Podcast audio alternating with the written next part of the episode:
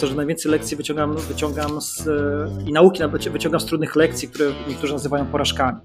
Czyli im bardziej upadam, im, im, im, im więcej muszę jakby przeszkód pokonać e, po drodze, tym bardziej mnie to motywuje, tym bardziej mnie to angażuje, tym bardziej mnie to nakręca. E, e, tak, tak, tak funkcjonuje w życiu, więc, więc myślę, że to, tak, tak, mógłbym to, tak mógłbym to opisać króciutko.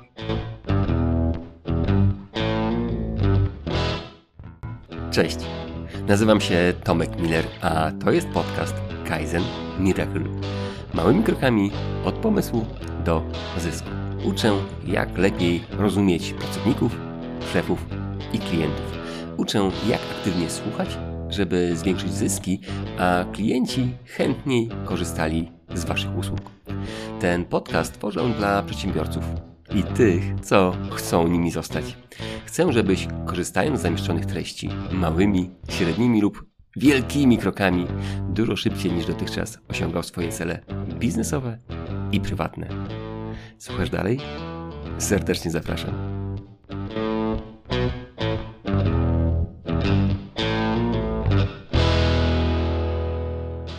Cześć. Jak wysoko się wzniosłeś? Jak wysoko stawiasz swoją poprzeczkę? Wiele osób, patrząc na problemy, widzi przeszkody i zahamowania. Zamiast iść do przodu, stoją w miejscu. Inni, patrząc tylko na mapę, zaczynają marzyć i te marzenia realizować. Dziś do rozmowy zaprosiłem Tomasza Domalewskiego. Kogoś, kto ma odwagę realizować swoje marzenia i robi to nie tylko w wyobraźni, ale również w rzeczywistości. Tomek pokazuje, jak dzięki determinacji osiągać swoje cele nie tylko w wysokich górach, ale także w pracy na nizinach. Jest menadżerem sprzedaży, podróżnikiem oraz ambasadorem projektu Usłyszeć na czas. Dziś porozmawiam z Tomkiem o wartościach, determinacji w górach, w pracy, odwadze i o tym, jak łączyć biznes, rodzinę i pasję. Serdecznie zapraszam do rozmowy z kimś, kto na własnych nogach wszedł tam, gdzie latają już tylko samoloty pasażerskie. Kogoś, kto doszedł o parę kroków od wierzchołka Mont Everest, najwyższej góry świata. Serdecznie zapraszam do rozmowy. Cześć Tomku. Cześć Tomku, witam wszystkich. Eee, Tomku, od razu bym Cię prosił o pytanie, na które, które zadaję wszystkim moim gościom. Ponieważ to jest Kaizenowy podcast, czyli mało, efektywnie, to prosiłbym Cię, żebyś się przedstawił w dwóch, trzech zdaniach. Okej. Okay. Skoro filozofia Kaizen, no to oczywiście małymi kroczkami. A więc tak, no, mam na imię Tomek. E, jestem, tak jak już powiedziałeś, menadżerem sprzedaży. Od wielu, wielu lat pracuję w obszarze sprzedaży w branży ubezpieczeniowej. Na co dzień jestem człowiekiem, który kocha góry, kocha naturę i człowiekiem, który wierzy w ludzi. Tyle.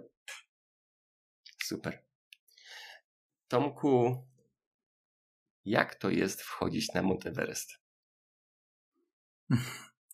Myślę, że wchodzenie na Everest jest czymś takim jak, jak wejście na każdą inną górę.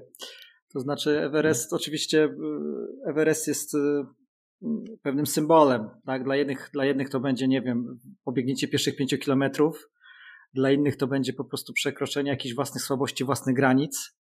A dla mnie Everest jest y, akurat tym fizycznym celem, czyli, czyli szczytem, najwyższym szczytem świata, na który próbowałem wejść zamierzałem wejść w tym roku podczas sezonu wspinaczkowego wiosennego. E, niestety wyciągnąłem, dostałem, dostałem strogą lekcję, musiałem, musiałem się e, jakby z tą lekcją też pogodzić i wyciągnąć wnioski na przyszłość. E, a jak jest tak już dosłownie odpowiadając, jak jest, czym, jakby, czym dla mnie jest to wchodzenie na Everest, to jest przede wszystkim przełamywanie własnych ograniczeń, przełamywanie własnych słabości, E, i walka o marzenia tak naprawdę, bo, bo z tym Everestem to nie jest tylko pojedynczy, jakby taka, taka sytuacja, tylko z, z tymi górami wysokimi mam do czynienia już od pięciu lat. Mhm. Tomku, jak długo przygotowywałeś się do tej wyprawy? W sensie takim już dosłownym, czyli takich przygotowań wydolnościowych, fizycznych, kondycyjnych, które, które każdy wspinacz przed taką wyprawą musi podjąć, to było to 6 miesięcy. To znaczy zacząłem pod koniec września, skończyłem przed samym wyjazdem w marcu, na koniec marca.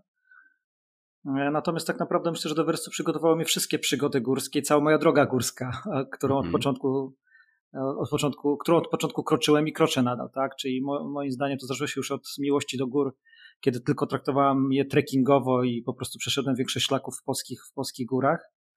A potem każda kolejna już wyprawa wysokogórska zbliżała mnie, zbliżała mnie do tego Everestu i tak naprawdę przygotowywała mnie do tego Everestu, bo pamiętajmy, że poza samym przygotowaniem kondycyjnym, wydolnościowym, o którym powiedziałem, bardzo ważne tutaj są przygotowania mentalne. E, I to potwierdzają sami szerpowie, którzy, którzy na miejscu w Himalajach operują na wielu ośmiotysięcznikach, że tak naprawdę aż 50% sukcesu wejścia na górę, na górę wysoką to jest mental. Mhm. Dopiero cała pozostała część to jest, to jest siła, to jest fizyczność, to jest twoja wydolność. I oczywiście na to trzeba nałożyć jeszcze całą toczkę związaną w ogóle ze szczęściem, rozumianym takim jako szczęście do pogody, tak, do warunków, które akurat tam panują i do ludzi, których spotykasz na drodze. Mhm. Jak ty pracujesz nad tym swoim mentalem?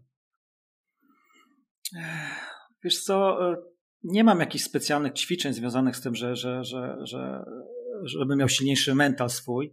Natomiast uważam, że dbanie o tak zwany mindset jest, taką, jest takim procesem długo, długotrwałym, który funkcjonuje na co dzień w Twoim życiu. E, I to zarówno w życiu prywatnym, jak i w życiu zawodowym, jak i w takim życiu, nazwijmy sobie tylko osobistym, prywatnym w rozumieniu pasji, czy, czy, czy, czy właśnie marzeń, które realizujesz. E, I dla mnie zawsze bardzo istotne, istotne było to, żeby dbać o to nastawienie, żeby ono było zawsze pozytywne. Czyli patrzeć przez pryzmat raczej dobrych rzeczy, e, interpretować rzeczywistość przez pryzmat tego, co się wydarzyło i jakie szanse daje, jakie okazje stwarza dzięki temu, niż, niż myśleć w sposób negatywny. Tak? Dlatego, że uważam, że, że, że negatywne podejście do tematu nie jest dobre, nie wzmacnia Twojego nastawienia i nie wzmacnia Twojego mentalu. Mhm. Okej, okay, Ty już pewnie masz to wyuczone, a jak ktoś jeszcze tego mentalu nie ma wyrobionego, to co byś mu polecił, żeby właśnie nauczył się myśleć tak pozytywnie? Ja myślę, że nie ma jednej, jednego złotego środka, jednej drogi, żeby, żeby, żeby ten mental wzmacniać. Mamy różne narzędzia, różne, różne inne drogi do tego, żeby, żeby, żeby, żeby pracować nad sobą samym. Ale ja takie trzy narzędzia, które na pewno znam e, i które mogę polecić, to jest po pierwsze szukaj inspiracji w otoczeniu i otacza się inspirującymi ludźmi. To jest bardzo istotne mm -hmm. w, w, budowaniu Twojego nastawienia. Dokładnie to działa, dokładnie działa w, w przeciwieństwie działa to, że jeżeli otaczasz się toksycznymi ludźmi, ludźmi, którzy nie wierzą w Ciebie, nie wierzą w samych siebie, to nie zawsze będą Cię ciągnąć w dół. Dlatego jest to tak mm -hmm. bardzo istotne, żeby się właśnie otaczać tymi ludźmi, którzy, którzy, którzy Cię inspirują. E, druga rzecz to mhm. oczywiście e, Twoje własne doświadczenia. To, to znaczy, to nie jest tak, że, że wstaję dzisiaj rano, mówię, teraz będę miał silny mental i tak będzie się działo. To jest cały proces długotrwały, który przez Twoje całe życie, moim zdaniem, funkcjonuje, począwszy od, od wychowania w domu, potem otoczenia w szkole, praca zawodowa, przyjaciele. Ale myślę, że bardzo dużo wnoszą, przynajmniej do mojego, do, do, dla mnie wniosły wszystkie porażki, które też po drodze miałem, tak? Takie mhm. niepowodzenie nazwijmy, lub jak ja to bardziej lubię nazywać, y, trudne lekcje i tak, i trudna nauka, które z tego wyciągałem.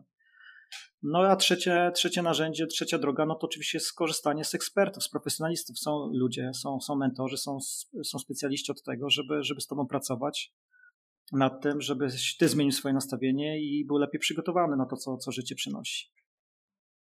Okej, okay, fajnie. Tomku, co zapamiętałeś z tej ostatniej wyprawy? No, wszystko zapamiętałem, będę pamiętał do końca życia. No. E, znaczy, e, ta wyprawa była wyjątkowa dla mnie na pewno z jednego, z, jakby z, z pierwszego punktu, znaczy taki najważniejszy punkt, z którego ona była dla mnie wyjątkowa, to było to, że znalazłem się w końcu w raju. W takim raju w rozumieniu mhm. wspinaczy wysokogórskich, dlatego że ja podróżuję po całym świecie od kilku lat i wspinam się naprawdę w bardzo egzotycznych miejscach Mhm. Nie wiem, Papua Nowa Gwinea, tak, e, granice Chile, Argentyna, Alaska, dzika Alaska, no tych miejsc już trochę w życiu zwiedziłem, jeżeli chodzi o, o góry. Natomiast no, Himalaj jest taką mekką spinacze, tak, e, wiadomo, że mówimy tam, tam są, tam są zlokalizowane 14, 14 8 tysięczników, czyli najwyższy gór świata, tworzą tak zwaną koronę Himalajów. I dla mnie było dla mnie totalnym zaskoczeniem, bo po raz pierwszy byłem w takim miejscu, gdzie jak w momencie, kiedy wszedłem na szlak, nawet szlak trekkingowo podchodziłem do basecampu, to przez 18 dni nie kończyły się góry. To znaczy, wydawało mi się, że za chwilę miniesz jakiś szczyt i będzie, i będzie już trochę puściej, a tam zaczynały się kolejne szczyty i one cały czas rosły. No i, mhm. i, ten ogrom natury, który tam widać, nie? Tam, tam naprawdę czuć, że jesteś tak malutkim człowiekiem, że ta potęga natury jest tak dominująca nad tobą, że, że, że czujesz zupełnie inne emocje, czujesz zupełnie inną, inne, bym powiedział, e, świadomość masz inną tej natury i tego otoczenia, które wokół ciebie jest, tak? Na takiej zasadzie. I, chyba, i, to, I to chyba najbardziej zapamiętam z tej wyprawy. Okej. Okay. Sam kiedyś tam byłem, także domyślam się, o czym ty mówisz. Faktycznie przeżycie jest niesamowite. Tomku, e, mówisz teraz o takich, o tej, mm, e, o naturze, o jej potędze. A jeżeli chodzi o samą wyprawę, takie rzeczy techniczne, to co zapamiętałeś z tego? Znaczy, powiem tak, wiadomo, że o, Hima, o, o, samych Himalajach, o Karakorum, czy o samym Everestie dużo wcześniej wiedziałem. To nie jest tak, że jedziesz na górę i jesteś nieprzygotowany. E, spotkałem się z ludźmi, którzy tam byli, czytałem książki e, wspinaczy, którzy tam byli. E, I, chcia, I oczywiście powstało kilka, kilka stereotypów w takim rozumieniu, że bardzo często mówi się, a na Himalajach, w Himalajach i na Everestie to jest tak i tak. Ja chciałem mm. po mhm. prostu pewne rzeczy zweryfikować i zweryfikowałem kilka rzeczy i na pewno a niektóre mhm. potwierdziłem sobie. I to, co sobie potwierdziłem, to na pewno to, że Everest jest najbardziej komercyjną górą na świecie.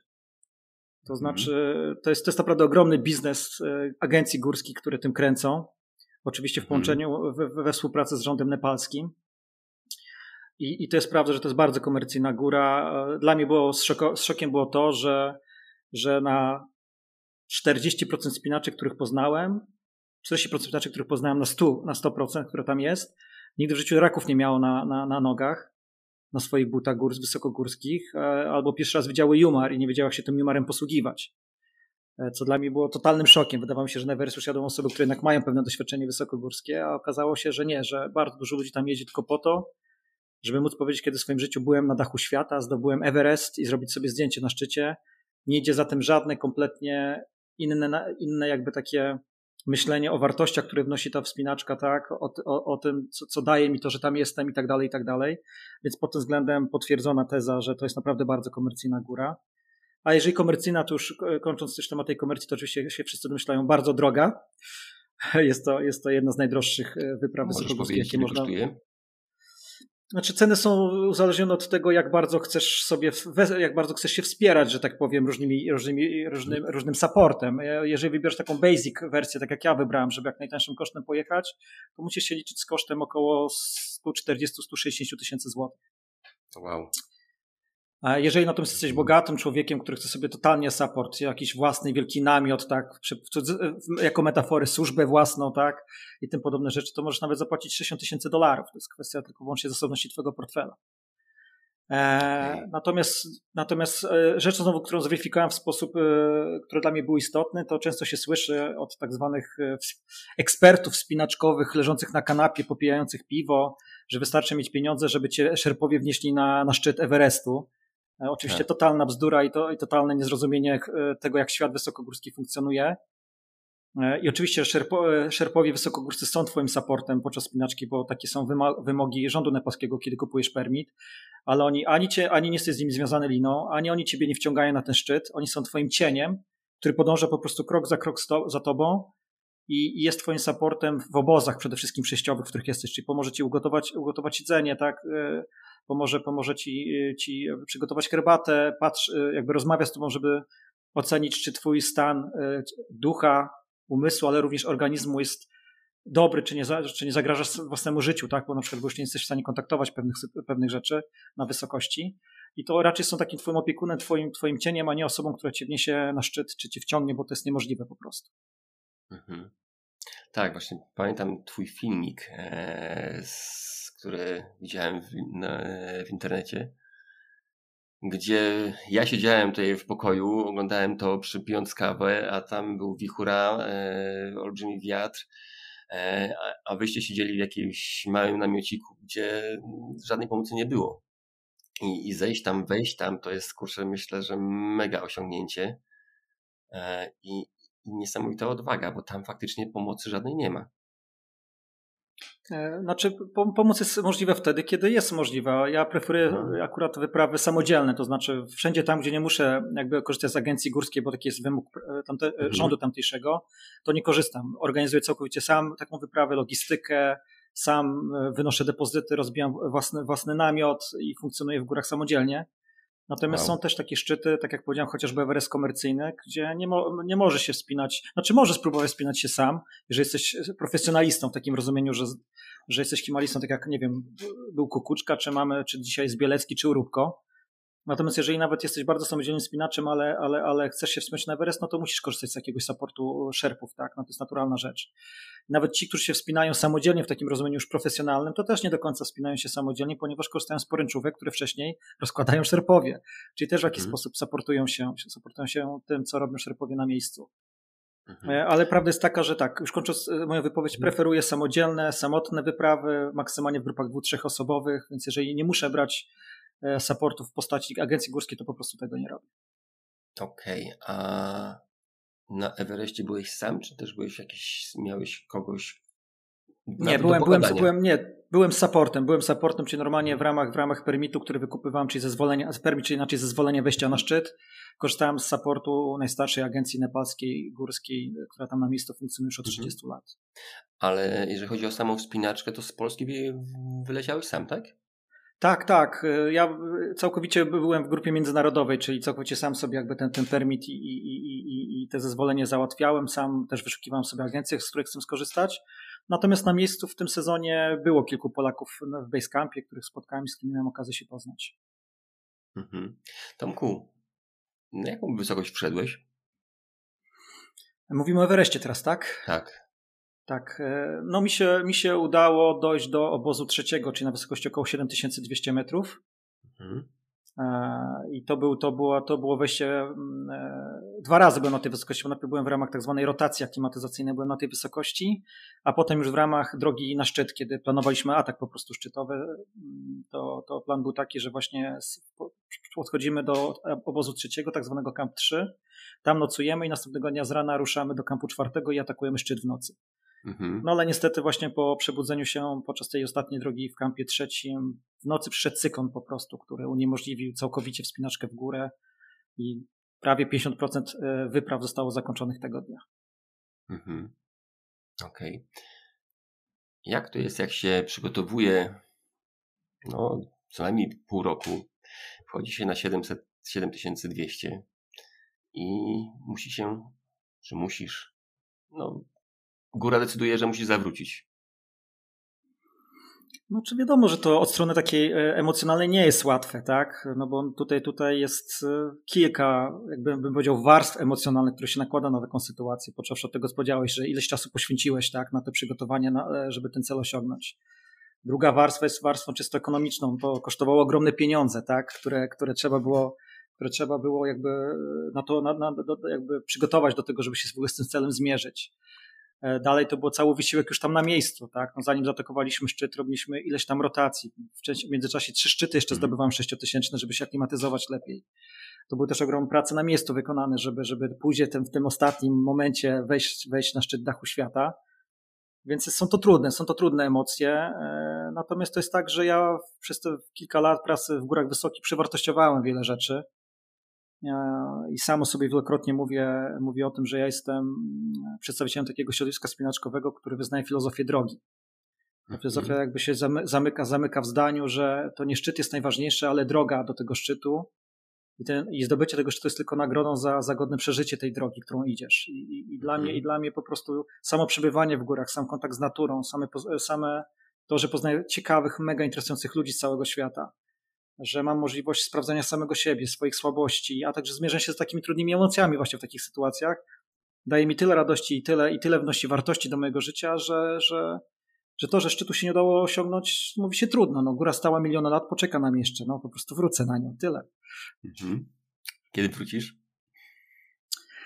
No to jest kwestia oczywiście tego, jak sytuacja się rozwinie. Oczywiście biorę pod uwagę teraz tak COVID, no bo tutaj COVID miał ogromny wpływ na tą wyprawę. Jeżeli będzie okazja pójdzie, to może w podcaście o tym trochę rzeczy powiem. A to wszystkim będę musiał, będę pilnował w następnym, następnym jakby razu tego, żeby jednak była sytuacja czysta z COVID-em związana. Druga mhm. rzecz to są oczywiście ekonom, ekonomiczne aspekty. Mhm. Więc plan, plan, plan jest taki, że jak się wszystko dobrze ułoży, to chcę wrócić już za rok. Mhm. Jeżeli się nie uda za rok, no to maksymalnie daj sobie dwa lata na powrót. Mhm. Okej. Okay. Tomku, y bardzo fajnie to mówiłeś o tej drodze, że to jest, e, że szczyt jest tylko jak gdyby nagrodą, ale tak sobie pomyślałem, bo ciebie obserwowało bardzo dużo osób. Każdy pod, mógł w każdej chwili się podglądać, w którym miejscu jesteś. E, wiem, że były relacje e, w internecie. Jak to było dla ciebie? Czy to, że tyle osób cię obserwowało i też mm, zobowiązałeś się wnieść na szczyt flagę jednej organizacji, czyli e, flagę akcji Usłyszeć na czas. Czy to, że nie doszłeś, to było dla ciebie porażka, sukces? Jak to, jak to ty to odbierałeś? Bo presja mi się wydaje, że też była też nie tylko twoja, ale też sam sobie troszeczkę nałożyłeś z tego, że tyle osób cię obserwowało, nie? Znaczy, wiesz co, ja tej presji nie czułem w żaden sposób, dlatego że w momencie, kiedy okay. ja jestem w górach, ja, od, ja się odcinam od, od, od, tego, co jest na zewnątrz, co jest, jakby zostawiam okay. mnóstwo rzeczy na dole i ja bardziej, ja bardziej mm. patrzyłem na, na, na, na, akurat na to, że dużo ludzi ogląda, że jest pewnego rodzaju presja, raczej patrzyłem na że jest to dla mnie dodatkowa motywacja, tak, ja się czułem bardzo e, okay. dobrze z tym, mówię, dużo ludzi mnie obserwuje, dużo ludzi na mnie liczy, ale też dużo ludzi mnie dzięki temu wspiera, tak, to jest bardzo ważne, żeby ten mental właśnie, o którym rozmawialiśmy na początku, cały czas wzmacniać tam na miejscu, bo tam też są trudne chwile. Nie oszukujmy się, że wspinanie się w górach wysokich to nie jest tak, że ja codziennie chodzę w górę. Tam jest również mnóstwo dni samotnie spędzonych w namiocie, tak? czekając na okienko pogodowe, tak? czekając na właściwy moment na, na wyruszenie, na start. Więc, więc, więc te, te, te wsparcie ludzi, którzy tam byli tutaj na nizinach i obserwowali to, co robię, było dla mnie bardzo, bardzo istotne. Natomiast odpowiadając na samo pytanie, hmm Użyłeś słowa porażka. Ja tego słowa bardzo nie lubię, w związku z tym, o czym rozmawialiśmy też na początku, czyli o tym mentalu, że bardziej patrzę przez pozytywne aspekty, daną, daną, daną, daną sytuację interpretuję. Dla mnie to była po prostu kolejna lekcja w górach. To nie był mój pierwszy wycof w górach. Zdarzyło mi się już wycofać w pełni świadomie również, e, kiedy byłem na Alasce, czyli ze szczytu Denali, gdzie już widziałem ten szczyt, byłem dosłownie 500 metrów od niego. I, i, mhm. i byłem bardzo blisko i, i, też się wycofałem, e, więc, więc raczej traktuję to jako kolejną lekcję, kolejną, kolejną naukę, którą mogę wyciągnąć na, na przyszłość. I prawda jest taka, że ja byłem całkowicie przygotowany na, na zdobycie tego szczytu. Od strony zdrowotnej, wydolnościowej byłem w, w rekordowej życiowej formie. Jedyna, jedyna rzecz, na której nie miałem kompletnie wpływu, no to była oczywiście pogoda. Okej. Okay. Tomku, e, mówiłeś o wartościach, które nauczyłeś się w górach? Jakie to są wartości dla ciebie? Wiesz co, przede wszystkim góry nauczyły mnie uważności. I ta uważność jest też wielowarstwowa, bo to jest uważność przede wszystkim chyba tak naprawdę przede wszystkim na siebie, bo wbrew pozorom my bardzo często mówimy o tym, że, że tak, że, że, że yy, trzeba myśleć o innych, o otoczeniu i tak dalej, ale jak chcesz myśleć o innych, chcesz myśleć o otoczeniu, chcesz pomagać tym, in, tym innym osobom w otoczeniu, to musisz zadbać o siebie, o, swój, o swoje własne wnętrze więc ja mam tam czas na przemyślenie wielu rzeczy związanych ze mną, z moim życiem, z moim otoczeniem i to mi bardzo dużo daje. E, druga uważność to uważność na naturę. Tak? E, oczywiście tutaj cały czas w tym, bym powiedział, masowej komunikacji medialnej słyszymy o tym, że, że mamy e, zmianę klimatu, że mamy, że mamy problemy z, z, z gazami cieplarnymi, że Ziemia umiera przez nas, przez ingerencję człowieka.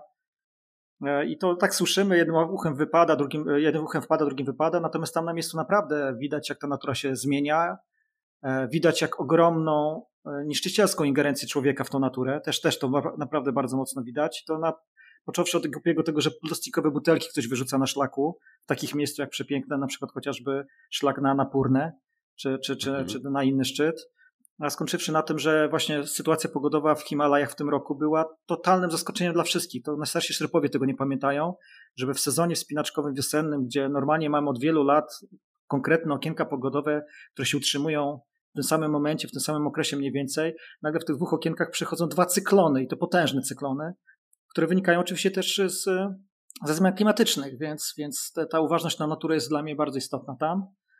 No i uważać na drugiego człowieka. Ja w górach e, poznaję, poznaję bardzo ciekawe osoby. Niektóre mają niesamowite historie życiowe, e, którymi się e, dzielą.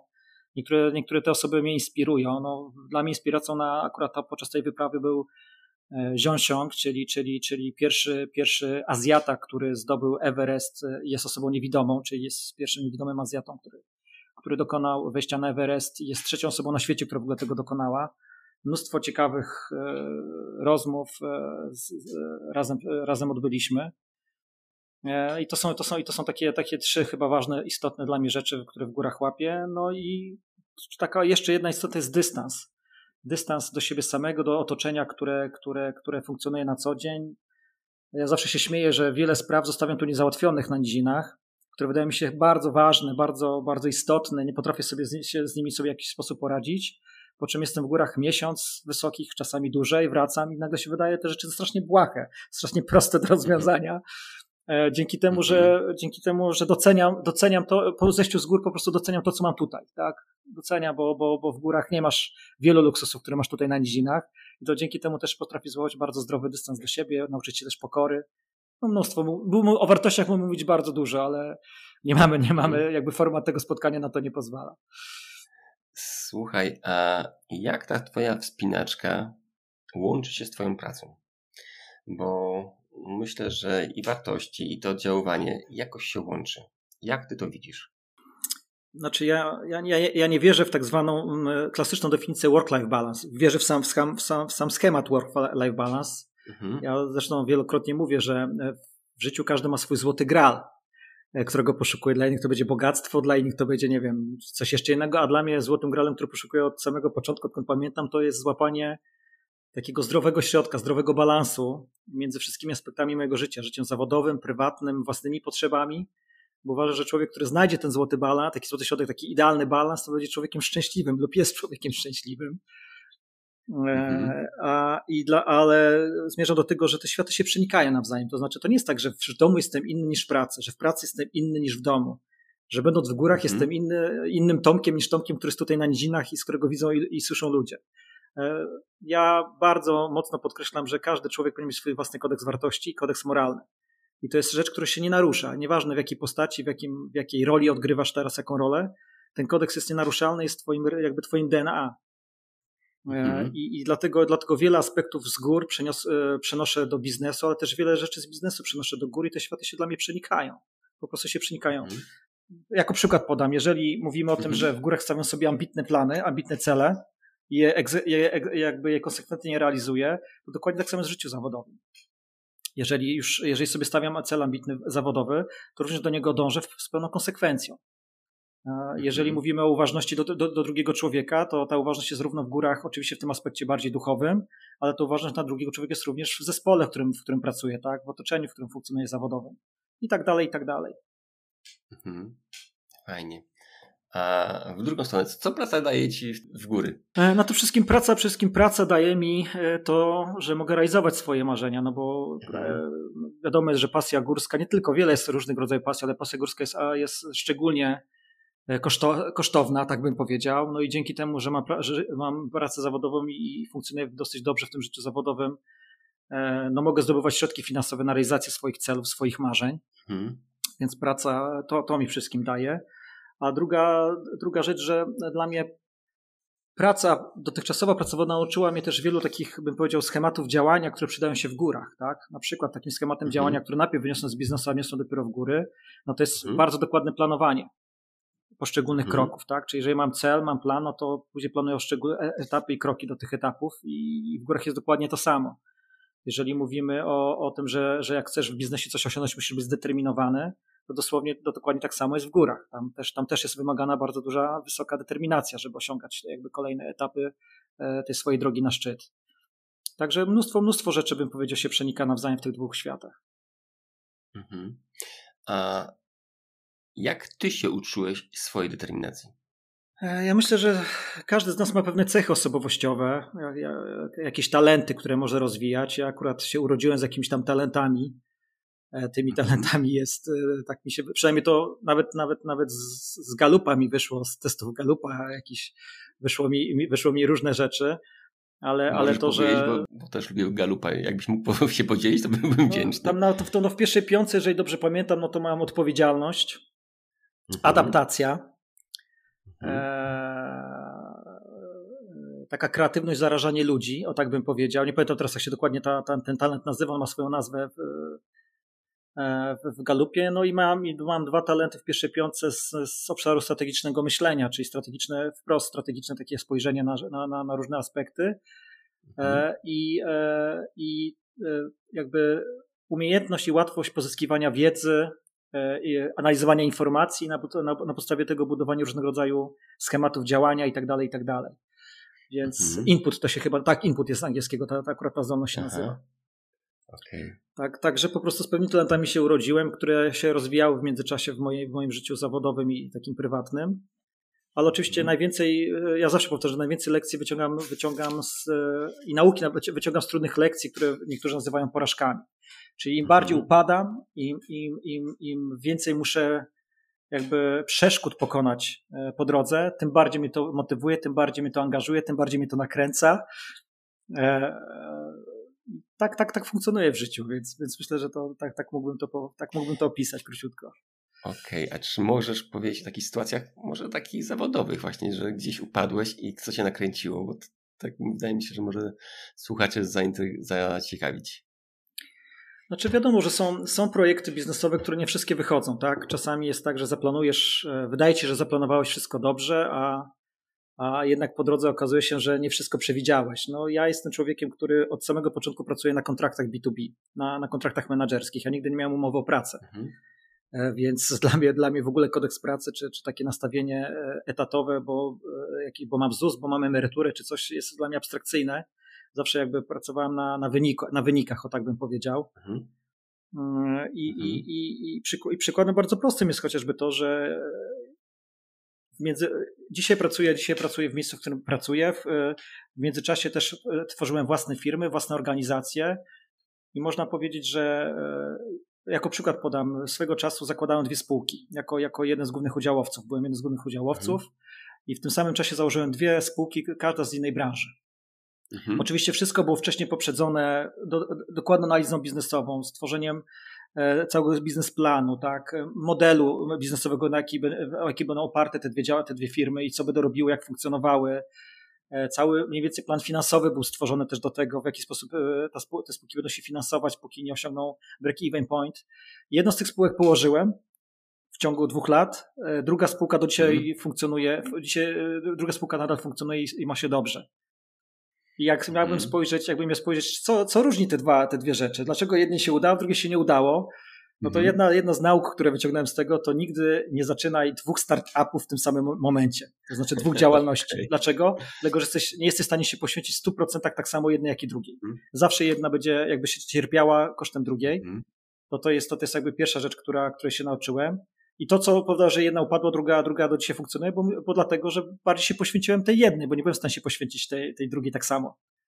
Mhm. E, I, dru, I, druga rzecz, którą, naukę, czego nauczy, no, którą wyciągnąłem z tego jako przykład też z życia, no to jak już stworzysz swój idealny biznesplan, tak, model działania, model biznesowy i masz w nim zapisane, że nie wiem, potrzebujesz dwóch lat, żeby osiągnąć break-even point, mhm. tak, czyli tyle pieniędzy potrzebujesz mieć, mieć za, e, jakby zaangażowanych, to, a i po dwóch latach jakby osiągniesz, wejdziesz na rentowność, to zapamiętaj jedno, e, pomnóż te koszty razy dwa, Mhm. E, pomnóż, e, pomnóż ten czas, który sobie dałeś też razy dwa. Jeżeli nadal po, po, po podwojeniu tej wartości nadal ci się to zapina ten biznes, to go rób. Jeżeli nie, to zacznij się zastanawiać.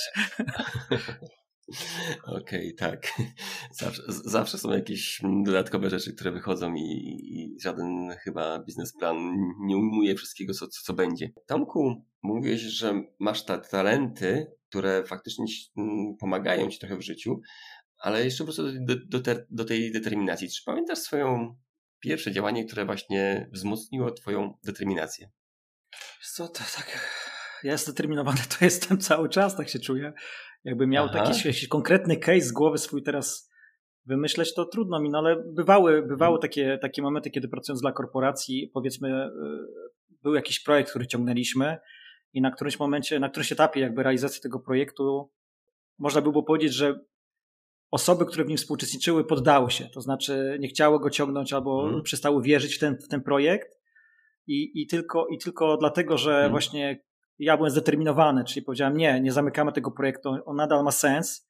Musimy tylko poprawić, ewentualnie ewaluować, e, tak, e, e, ewoluować w ramach, w ramach jakby narzędzi, które dobieramy do tego projektu, ale on się uda, tylko musimy po prostu spiąć pośladki, mówiąc już przysłowiowo i, i, i, hmm. i iść do przodu, to, to w kilku, w kilku, w kilku jakby powiedział, case'ach moich zawodowych udało mi się dzięki temu doprowadzić jakiś projekt do końca, a nie, że został on wykrzeczony w połowie, tak? Czy, czy, czy, czy, czy w fazie, kiedy nie, nie został mhm. dokończony.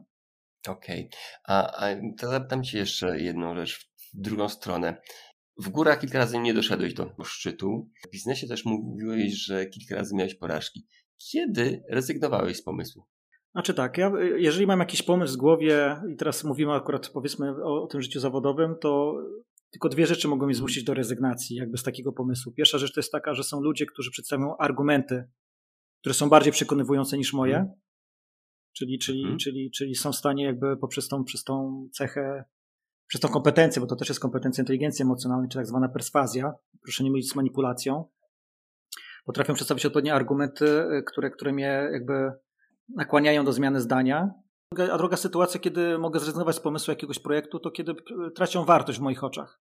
Okay. I tą wartość w rozumieniu takim, że, że zapalam się do czegoś, jakby widzę w samych superlatywach tą, ten, ten pomysł czy ten projekt, natomiast po studium analizy tego projektu, tak, ja mm -hmm. po prostu widzę zbyt dużo, zbyt dużo rzeczy niewiadomych, zbyt dużo rzeczy, na których nie ma wpływ, które powodują, że ten projekt jest albo mało, albo mało prawdopodobny, żeby go udało się wykonać, albo jest zbyt dużo rzeczy, na których nie ma wpływu, żeby ten projekt dociągnąć do końca. Mhm. I, to jest, I to jest w życiu zawodowym, nie? Okej. Okay. Tomku, yy, mówiłeś o tym work-life balance. Jak pogodzić pracę, pasję i rodzinę? Nie da się pogodzić. Mhm. Nie da się pogodzić w takim, takim rozumieniu, że e, ja jestem zadowolony z życia, które, jakby, w którym funkcjonuję i, i jakie udało mi się mhm. jakby wykreować, bo życie jest tylko jedno, nie oszukujmy się, nie będziemy mieli drugiej szansy. E, mhm. Natomiast to nie jest tak, że, że uda ci się, tak jak powiedziałem na początku, znaleźć ten złoty gral i wszystkich zadowolić. Nie ma takiej możliwości. To znaczy, zawsze jest tak, że jakaś część Twojego życia czy Twojego otoczenia cierpi na tym, że się poświęcasz akurat w tym momencie mhm. innemu obszarowi swojego życia. Więc jeżeli mam na przykład, jako przykład bardzo prosty, jeżeli ja bym podzielił swoje obszary aktywności na aktywność zawodową, aktywność stricte e, rodzinno-prywatną, bym powiedział, czyli relacje z rodziną, z przyjaciółmi, ze znajomymi i, i mhm. aktywność hmm. związana z moimi pasjami, marzeniami, czy tą aktywność wysokogórską, no to wiadomo, że jak wyjeżdżam na 2,5 miesiąca w góry, no to nie jestem w mhm. stanie poświęcić czasu rodzinie, znajomym, przyjaciołom, czy nawet w pracy nie jestem w stanie funkcjonować w jakikolwiek sposób. Znowu, jak mhm. poświęcam się pracy, no to, no to y, nie jestem w stanie w tym momencie poświęcić się tak mocno rodzinie i przyjaciołom, jakbym chciał, no bo jest tak, wracam z góry i teraz wiem, że mam ciśnienie, bo muszę robić pracę zaległości, tak? Aha. E, jest to bardzo, jest to, jest to bardzo trudne. Trudno, trudno jest pogodzić te trzy moje jakby, y, może nie świat, ale obszary mojego życia. Staram się jak mogę, mówię, cały czas szukam tego zwykłego złotego środka, ale zawsze jest tak, że jakaś, jak, jakiś z tych obszarów po prostu cierpi. Dobrze, Tomku, wchodząc na górę, chciałeś wnieść flagę akcji Usłyszeć na czas. Skąd pomysł, żeby to zrobić? Tak, znaczy z projektem Usłyszeć na czas e, zetknąłem się w zeszłym roku. Mhm. E, I to też tylko dzięki temu, że przy okazji śledząc po prostu e, wpisy Tomka Zielińskiego, którego, którego, którego osobę jakby poznałem też dzięki temu, że, że, że, że jestem członkiem społeczności CS Angels, mhm. społeczności, która skupia ludzi z obszaru sprzedaży. Mhm. Trafiłem na zupełnie przypadkowo, właśnie śledząc Tomka na, na, na, jego, na jego ideę projektu, jego pomysł tego, tego projektu Usłyszeć na czas, czyli projektu, który w całości poświęcony jest ratowaniu ludzkiego życia. Możemy tak wprost powiedzieć, dlatego że w tym projekcie Tomek na ten moment w, w ramach tak zwanego okienka, czyli my to nazywamy po prostu infolinią, e, rozmawia i pomaga dzieciakom, nastolatkom, które e, walczą z własnymi demonami, tak? które albo są po próbie samobójczej, albo, albo, próbowa- albo, albo są po kilku nawet próbach samobójczych, lub przynajmniej myślały o tym, tak? lub przynajmniej o tym myślały. Mhm. Tomek jest osobą, która z tymi, z tymi, z tymi dzieciakami, statkami pracuje na co dzień, która jakby wyciągnęła do nich pomocną dłoń i potrafi ich po prostu słyszeć, usłyszeć i z nimi rozmawiać, ale jednocześnie też pomaga bardzo mocno rodzicom tych, tych opiekunom tych, tych, tych dzieciaków, bo to pamiętajmy, że, że tego typu sytuacja to jest, to nie jest tylko jakby problem do rozwiązania u samego, u samego dziecka, tylko to jest problem do rozwiązania w rodzinie, w otoczeniu, w którym ono się wychowuje, wychowuje w którym funkcjonuje. Mhm. I projekt Usłyszeć na czas to jest projekt e, docelowo stworzenia fizycznie ośrodka Usłyszeć na czas, ośrodka, do którego będą mogły przyjechać właśnie te dzieciaki, przyjechać ich rodzice, opiekunowie, żeby spędzić tam czas na, na odpowiednich terapiach, rozmowach z ekspertami, specjalistami, od, od z dziedziny oczywiście psychologii i, rela- i budowania relacji i tak dalej, i tak dalej I, i e, ja po prostu stałem najzwyklejszym patronem e, projektu Tomka, bo Tomek założył mhm. zbiórkę na patronite.pl, gdzie, gdzie każdy, kto wierzy w ten projekt i chce w nim uczestniczyć, może po prostu zadeklarować pewną kwotę wsparcia. E, kwota, o którą walczymy, to jest 125 tysięcy docelowo miesięcznego budżetu dla tego projektu, bo tyle mniej więcej będzie kosztowało utrzymanie całego ośrodka, opłacanie wynagrodzeń specjalistów, ekspertów itd., tak itd. No i przy okazji tego takiego, takiego wsparcia tego projektu jako, jako patron po prostu doszedłem do wniosku, że robię za mało. Czułem, że robię za mało, że chciałbym zrobić coś więcej dla tego projektu, bo jak powiedziałem, jest mi bardzo bliski. Tym bardziej, że sam jestem ojcem, mam sam dwóch synów, jeden już po, na szczęście po wieku nastoletnim i po problemach wieku nastoletniego, drugi właśnie w ten wiek wchodzi, więc, mm. więc jest ten temat jest mi też również bliski i zaproponował po prostu Tomkowi e, e, taką właśnie, złożyłem taką propozycję Tomkowi, że w związku z tym, że i tak jadę na Everest i będę na niego wchodził, a chciałbym pomóc mu nagłośnić ten projekt, usłyszeć na czas, bo uważam, że jest bardzo ważny, bardzo ważny z punktu widzenia społecznego, rodzinnego, tak, budowania relacji z, dziecki, z dziećmi, że, że chciałbym go wesprzeć po prostu w taki sposób, że e, moje wejście ubierzemy w akcję Usłyszeć na czas Everest Challenge, tak się dokładnie ta akcja nazywała, że wszyscy patroni, którzy wspierali, wspierają projekt Tomka, znajdą się na fladze tego projektu, który ja w sposób symboliczny po prostu wniosę na, na szczyt Everestu po to, żeby w ten sposób pokazać światu, że walczymy o taki szczytny cel. I stąd się, i stąd się, i stąd się wzięła jakby cała, cała ta, ta, ta geneza naszej współpracy z Tomkiem. Super. E, Tom, to ja Ci w imieniu Tomka i swoim tak samo dziękuję za to, że, że tą akcję wspierasz, bo też sam, sam się to angażuję i jeżeli ktoś jest ze słuchaczy zainteresowany tą akcją i zainteresowany wsparciem Tomka, to polecam, żebyście weszli na stronę www.patronite.pl, usłyszeć na czas i zadeklarowali kilka złotych, tyle co możecie po to, żeby faktycznie pomóc dzieciakom, które mają problemy i którym nawet mała rzecz może, może pomóc, bo z tego co wiem, to już tych patronów jest dość sporo, a każda cegiełka może pomóc jednemu, dwu, a może tysiącu dzieciom po to, żeby przeżyły i żeby nie robiły głupot. Także też bardzo naszych słuchaczy zapraszam do tego projektu. Tomku, powoli będziemy kończyć. Jeszcze bym chciał się dopytać o, o tych wartościach w biznesie. Jak według Ciebie wartości przekładają się na biznes? Znaczy w biznesie bywa różnie. Chyba każdy z nas, kto chociaż trochę w nim funkcjonuje, wie o tym, że spotykamy różne osoby i z różnymi sytuacjami też e, jakby się mierzymy. Natomiast e, ja akurat to, tak jak powiedziałem na przykład naszej, naszej rozmowy, opieram się zawsze o pewien kodeks wartości, kodeks moralny, którego nie łamię. To jest po prostu moje DNA, jest, jest we mnie, w moim, jakby w moim wnętrzu. Nie jestem w stanie jakby funkcjonować poza tym kodeksem. Jeżeli, go, jeżeli miałbym go złamać, to czułbym się z tym źle, czułbym się podle. Mhm. I myślę, że w, w, biznesie jest kilka wartości bardzo istotnych, ale jedną z tych wartości, dla których dla mnie jest bardzo, bardzo ważna, to jest uczciwość. Mhm. To jest uczciwość w relacjach biznesowych, tak? Czyli to jest, to jest, jeżeli się na coś dogadujemy, jeżeli coś sobie ustalamy, to się tego trzymamy. Jeżeli nie możemy czegoś dowieść, nie musimy, nie wiem, nowe okoliczności e, jakby zaistniały, to usiądźmy do stołu i rozmawiajmy o tym, a, a nie róbmy czegoś wbrew tej uczciwości, o której mówię.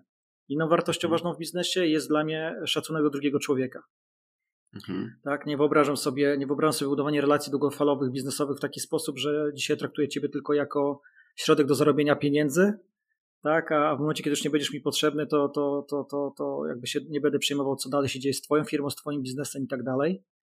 Więc, więc ten szacunek drugiego człowieka jest dla mnie też istotny. E, no i odpowiedzialność, chyba taka trzecia rzecz, która zresztą mnie numerem jeden była, jeżeli chodzi o talenty Galupa, mhm. czyli e, nie rzucam nigdy słów na wiatr. To znaczy, jeżeli podejmuję się jakiegoś działania, czy zadania, czy projektu, to jest to projekt i zadanie, które wiem, że jestem w stanie dowieść do końca mam na niego wpływ i biorę jakby i składam jakby obietnicę za to, że go, że go w dobrej jakości dokończę. E, I z drugiej mhm. strony e, też nie obiecuję czegoś, czego nie jestem w stanie, stanie, w stanie jakby dowieść, nie obiecuję czegoś, czego, e, co nie, czego nie jestem w stanie wykonać, tak? Bo to mi się wiąże właśnie z tym, z tą wartością, którą dla mnie jest odpowiedzialność w stosunku do drugiego człowieka, do drugiego biznesu i tak dalej. Mhm. Okej. Okay. Tomku, a z czego jesteś najbardziej dumny?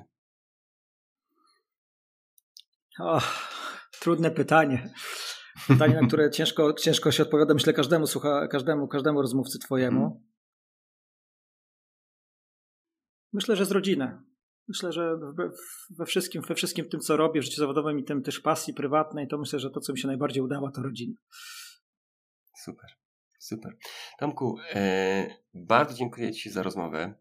E, jeszcze na koniec się zapytam, gdzie Ciebie można znaleźć? E, ja bardzo również oczywiście dziękuję za rozmowę i zaproszenie i dziękuję wszystkim, wszystkim słuchaczom, którzy odsłuchują ten podcast, za to, że dobrnęli do końca. Jeżeli chodzi o gdzie mnie znaleźć, e, mnie można znaleźć w, w, w trzech miejscach tak naprawdę, że mówimy o, o, o sieci, oczywiście o, o, social media. Po pierwsze to jest strona mojego projektu górskiego. Ten projekt nosi nazwę Neptun w górach. Mhm. Nie wynika to z tego, że czuję się jako Bóg, oczywiście morza, ale wynika to z tego, że jestem gdańszczaninem, więc stąd też w nazwie jest Neptun w górach. I to jest strona pochodząca od tej nazwy, czyli www.nwg, czyli pierwsze litery tego, tej nazwy Neptun w górach nwg.com.pl. To jest pierwsze miejsce. Drugie miejsce, które możecie mnie znaleźć, to jest mój profil na Instagramie o tej samej nazwie Neptun w górach. I to jest profil prowadzony wyłącznie pod, właśnie pod projekt górski, gdzie zawsze znajdziecie bieżące informacje, zdjęcia z gór, z moich wypraw i tak dalej. No i trzecie medium, gdzie można mnie znaleźć dosyć często, gdzie funkcjonuję zawodowo i troszeczkę też e, górsko bym powiedział, to jest e, LinkedIn. Super. Czyli wystarczy, że wpiszecie w wyszukiwarce Tomasz Domalewski i mój profil wam powinien się wyświetlić. Super. Tomku, wielkie dzięki za podzielenie się swoją wiedzą, doświadczeniem i co? Do zobaczenia, do usłyszenia.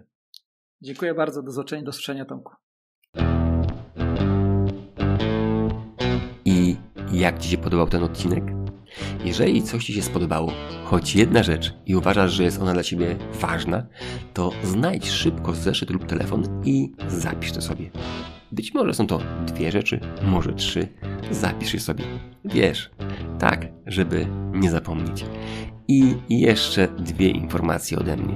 Pierwsza, jeżeli podoba Ci się ten podcast i uważasz, że to, co robię, jest wartościowe dla Ciebie i dla innych, to zapraszam do grupy patronów.